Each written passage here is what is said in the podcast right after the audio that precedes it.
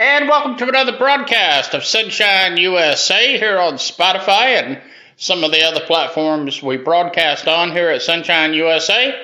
And it is um, me, Warren Landis, here, your host and Bible teacher on Sonshine USA. So glad to be with you. And I just noticed something phenomenal right, a while ago. Uh, it was cloudy and rainy just before I started the broadcast today. And then, when it came time to turn on the radio mic and begin the program, out comes the sunshine. and, and you know, that's what the Word of God does, isn't it? The Word of God brings us sunshine when the skies are dark, and we just praise the Lord for that. Well, today we're in the book of Acts still, and the book of Acts is such a such an exciting book uh, to read. Uh, it's really, in many ways, a history book of the church. We see how the church got started and how the church did things in the early days. And there's a lot of lessons here for us as Christians today. And that's part of what makes the book of Acts so exciting. Now, today we're going to begin with Acts chapter 12 and verse 1. Um, now, I don't know for sure whether or not we're going to finish this chapter today, but uh, we'll make a good stab at it anyway. Acts chapter 12, starting with verse number 1. It says, uh, Now, about that time, Herod the king stretched forth his hands to, to vex certain of the church. In other words, here in verse 1, King Herod had decided that he was going to uh, start persecuting certain members of the church. Uh, now, he doesn't have the strategy of persecuting everyone, but he figures if he could take the ringleaders and get rid of them, then he'll go a long ways towards getting rid of the church. Well, uh, nobody has ever succeeded in doing that, nobody ever will. You know, as Jesus said himself, I've established my church, and the gates of hell will not prevail. People will try to stamp it out, but they can never succeed in doing so. But Herod, nonetheless, decides to persecute certain key believers. It says, And he killed James, the brother of John, with the sword. So, here we see Herod not only talks about persecuting believers, he actually is involved in the persecution of believers. He takes um, one of the believers named James, uh, brother of John, and he kills him with a sword. Now, I imagine that put fear into the hearts of a lot of believers. Now, you know, in our society today, most of us, I say most of us, do not know what real persecution is. Most of us do not know what real persecution is. Uh, sometimes somebody will tease us or mock us because we're a Christian, and we think that's persecution, but it's really not. Uh, I remember when I was in high school, uh, I had a lot of my fellow students that would tease me and ridicule me because I was a Christian and because I brought my Bible to school every day. And uh, they didn't like that, so they teased me. But that's not real persecution. I remember one time I, I had a job where my supervisor was giving me a hard time because I was a Christian. Among other things, uh, he knew that I listened to Christian radio at my desk. And he, he just made all kinds of fun of me and ridiculed me. But I found out through another coworker that in reality, he didn't really despise the fact that I was a Christian. He admired the faith that I had in God. And he wished that he could believe in God the way that I believed in God. And that's why he was giving me such a hard time. So a lot of times we might think we're facing persecution, but we're really not. It might be more of an inconvenience than anything else, or maybe it just hurts our feelings, but it's not real persecution. But now, in the days of the first century church, they faced real persecution. I mean, people were killed because of their faith, uh, people were cast into prison because of their faith. And so it was a dangerous thing back in those days to be a believer. And I've often wondered how I would react if that happened in our world today. Would I be willing to serve Jesus even if I knew I could be killed for it, even if I knew I could spend the rest of my life in prison for it? Would I still be a believer? You know? And ultimately, one of the things that we find is that whenever the church goes through a time of persecution, it is also a time of strengthening. It is a time of strengthening. For example, in many communist countries, historically, they have tried really, really hard to get rid of the church and to no avail. What they didn't realize was that the underground church was as strong as ever. And part of what made the underground church so strong was the persecution that everyone was receiving. I heard a story one time, and as far as I know, this is a true story, uh, about uh, some Russian soldiers.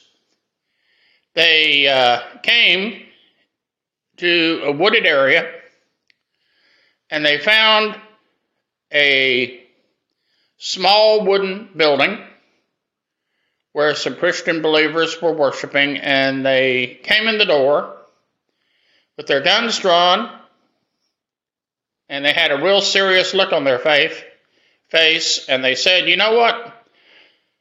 We're going to kill all the Christians who remain in this room starting in one minute. In other words, if you're in this room one minute from now, we're going to kill you. Well, as you can imagine, most of the people in that room, they left, but not everybody. There was a, a fair number of people that stayed.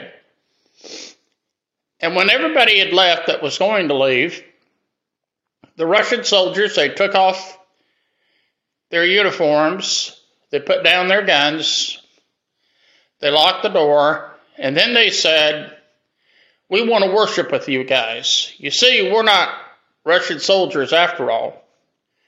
But we wanted to worship with people who were not afraid to die for what they believe. And boy, I tell you, they had a revival that day.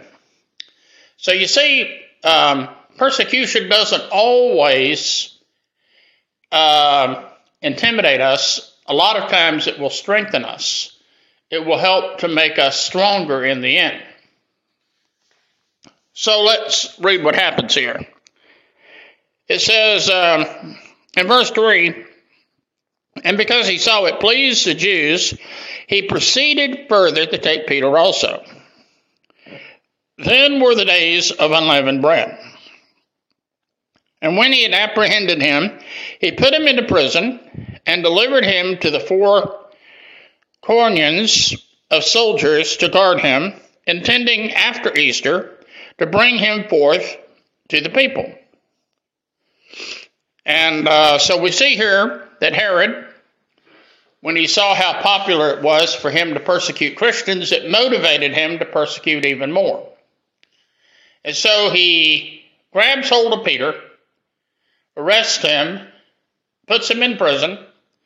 He knows he really can't do anything to prison uh, to Peter right now because it's Easter.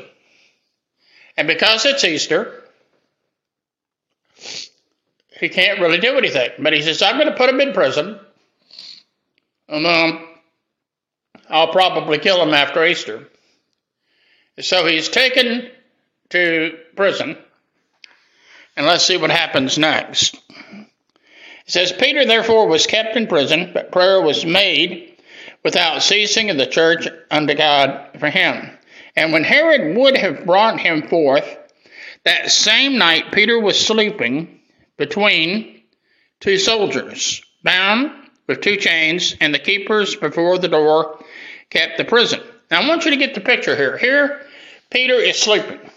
now I tell people, even though I'm a Baptist, I can tell here that Peter was not a Baptist.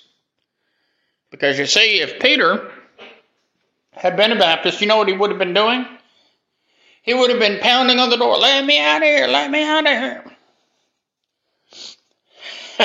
but not Peter. In fact, this is apparently the night before Herod intended to kill Peter. But notice Peter is sound asleep. You see, when you're in the will of God, and you know that you've been doing the will of God, then let me tell you something, folks. let me tell you, you're going to have an inner peace the world cannot take away. And that, my friends, is how Peter was able to sleep so soundly, in spite of facing almost certain death the next day. He knew that God had control of this situation. He knew that if he wasn't killed, it would give him many more years in which to do the Lord's work. And he knew that even if he was killed, he'd have a home in heaven. From Peter's perspective, there was absolutely no way he could lose. No way at all. He had it made either way. Well, let's read on a little bit further and see what happens here. It says, And behold, verse 7, chapter 12, verse 7, And behold, the angel of the Lord came upon him, and a light shined in the prison. And he smote Peter on the side, and raised him up, saying, Arise up quickly, and his chains fell off his hands. Verse 8 And the angel said unto him, Gird thyself, and bind on thy sandals. And so he did. And he said to him, Get thy garment about thee, and follow me out. That's in verse 8. Okay, now, I want you to notice something here. God, through the angel, did for Peter what Peter could not do for himself. Peter was in chains, and God caused the chains to fall off, and he allowed the door of the prison to open. So we see here that God did for Peter what Peter could not do for himself. But notice also, it was up to Peter to get up, tie his sandals, get his garment, and go. Amen. Praise the Lord. Praise the Lord. you see, there's a powerful lesson here. The powerful lesson is this God will not do for us what we can do for ourselves. Things like uh, getting up, tying his sandals, putting on his clothes, getting his coat. These were all things that Peter could do himself, and therefore the angel did not do it for him. And also, another thing I notice here, just to show you how soundly Peter was sleeping, the angel had to wake him up. the angel had to wake him up. Come on, Peter, let's go. Let's get out of here, boy. Amen. And then we see in verse 9, and he went out and followed him, and wist not until it was true, which was done by the angel, but thought he saw a vision. That's uh, verse 9. So uh, Peter is glad, but on the other hand, he's trying to make sure this is not just a vision.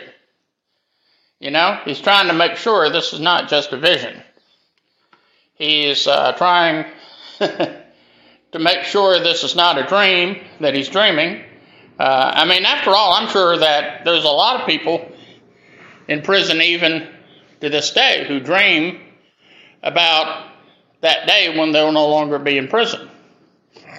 So Peter is still trying to decide is this just a vision that he's having, a dream? Or is it For real, has he really been released from prison? Uh, and then in verse 10 it says, When they were past the first and second ward, they came to the iron gate that leadeth unto the city, which opened to them of his own accord. And they went out and passed through one street, and forthwith the angel departed from him. Notice here at the end of verse 10, the angel leaves Peter because his services are no longer needed. Now, we get the idea that Peter had been locked inside the inner prison. That's why he had to go through one door, then another door, then they come to the iron gate and they get out of that. And now he is fully outside. He is fully free from the prison. And here the angel of the Lord departs from him. Once again, the big lesson here is God will only do for ourselves what we need Him to do. He will not do for us what we can do for ourselves. You might be praying, Well, Lord, now that you've called me into the ministry, help me to get into school so that I can pray, prepare to do your work. Well, the Lord will guide you as to which school He wants you to go to, and if it's His will, you'll be accepted. But then what you do with that is up to you. You know, let's say, for example, you're a young ministerial student and you're listening to this broadcast and you write me a letter and you say, Warren, I want to go to Bible college, but I can't afford it. Can you help me? So let's say I write you out a check to cover your first year of tuition and fees, and now you're going to be in seminary for a year. I have given you a great gift, a gift of great value.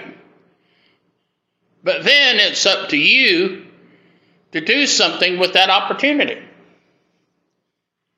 When God gets you in school, you've got to make up your mind you know what? I'm going to apply myself, I'm going to study. When all my friends are out having a good night on the town, I'm going to be in my dorm room studying, studying, studying. And I'm going to pass those tests. I uh, remember one time I had a professor in college, and it was not uncommon for students to say, uh, Professor, we need you to pray for us that we'll pass this test. And um, the professor said, You know, really, you shouldn't be praying that God will help you pass the test. What you need to do is to pray that God will give you the ability to remember that which you have studied. But now, of course, if you haven't studied it, there's nothing for you to remember, and therefore you're probably not going to do well on the test. God will not take that test for you, and He will not pass that test for you. That is something you have to do yourself. You have to do for yourself that which you can do for yourself.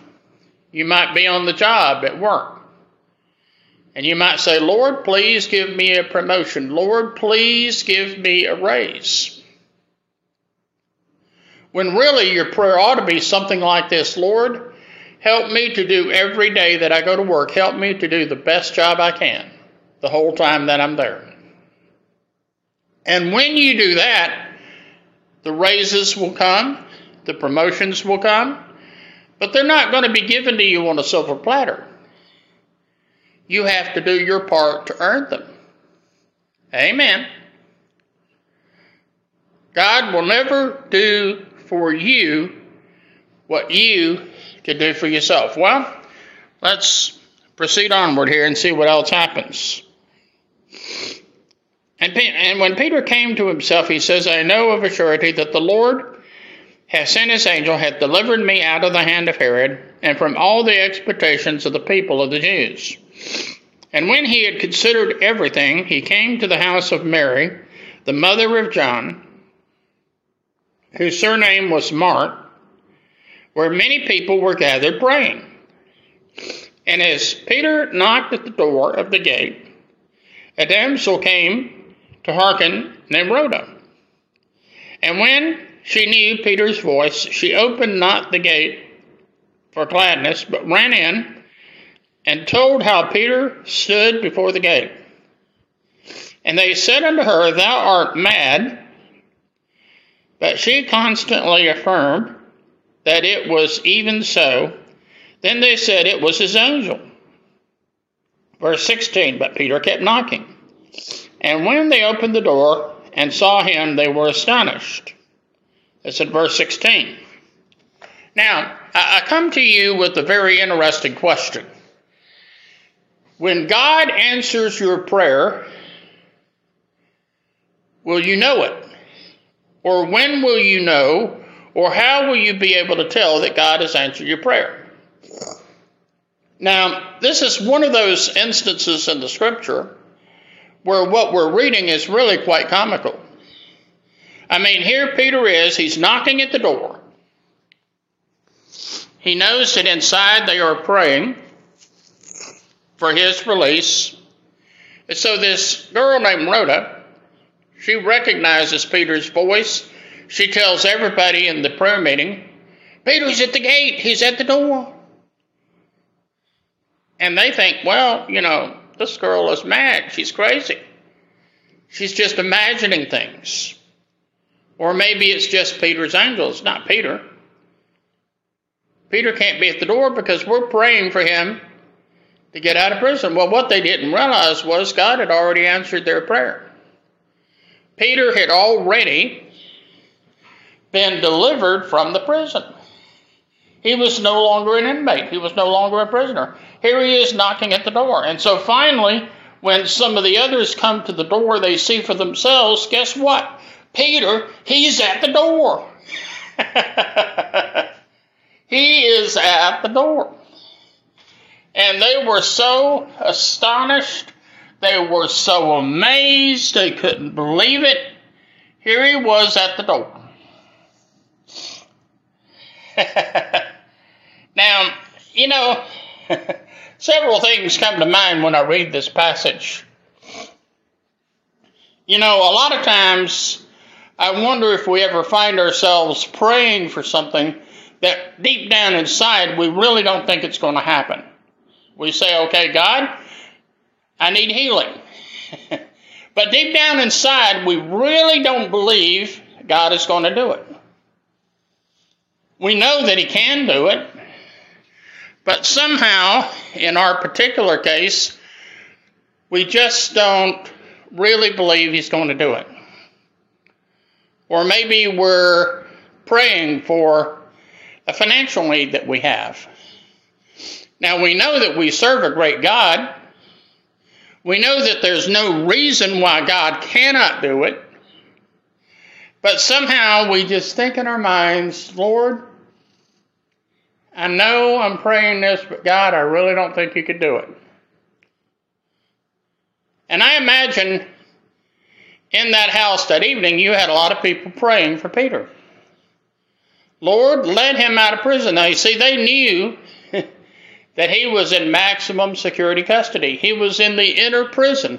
Not only was he locked in a prison within the prison, so to speak, but he was heavily chained.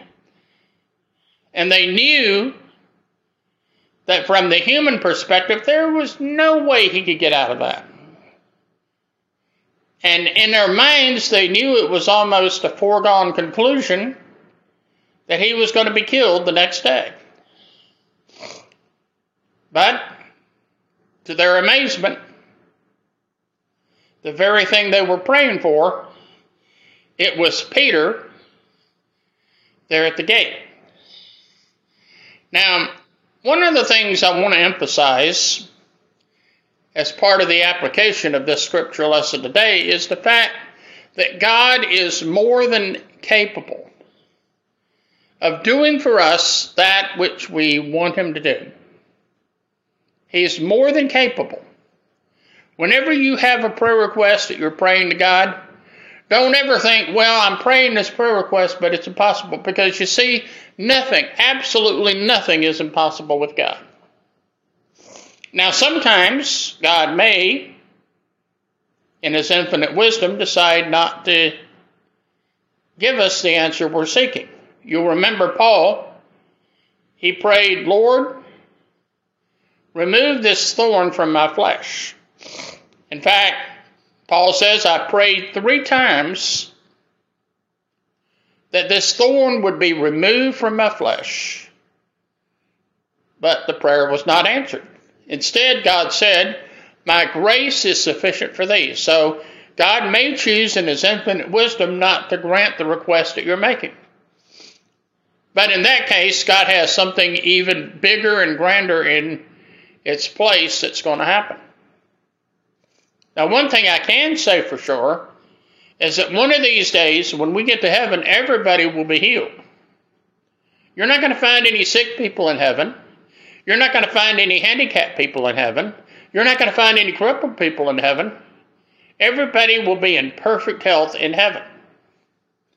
And, you know, that may be the Lord's will for you. He might decide rather than healing you down here, why not take you on to heaven and you'll automatically be healed up there? Plus, you'll have the joy of being reunited with Christian loved ones. You'll have the joy of seeing Jesus and Peter and James and Paul and all the others that have gone on before. Ooh wee! I get excited just thinking about it. I mean, it almost is enough to make me a shouting Baptist. Amen. Well, believe it or not, we're going to end with that passage of Scripture right there. And um, I think what we have read today, it will not only bless us, but it will give us power and strength for the rest of our lives, knowing that God is fully capable of doing anything we ask Him to do. And if He doesn't do it, it's because He has something so much better in mind. Well, as usual, if you have a prayer request or a praise to God, the best way to let me know is to email me. I have two email addresses. One is warrenlandis at yahoo.com. The other one is warrenlandis at gmail.com. And if you choose, you could contact me the old fashioned way. And that's Warren Landis, 80 Thruston Street. That's T H R U S T O N, 80 Thruston Street, apartment 8510, Greenville, South Carolina, zip code 29605. That's the snail mail address. Either way, I'd love to hear from you. And until next time, this is Warren Landis saying goodbye. God bless you. And guess what? I'm going to see you next time on Sonshine USA.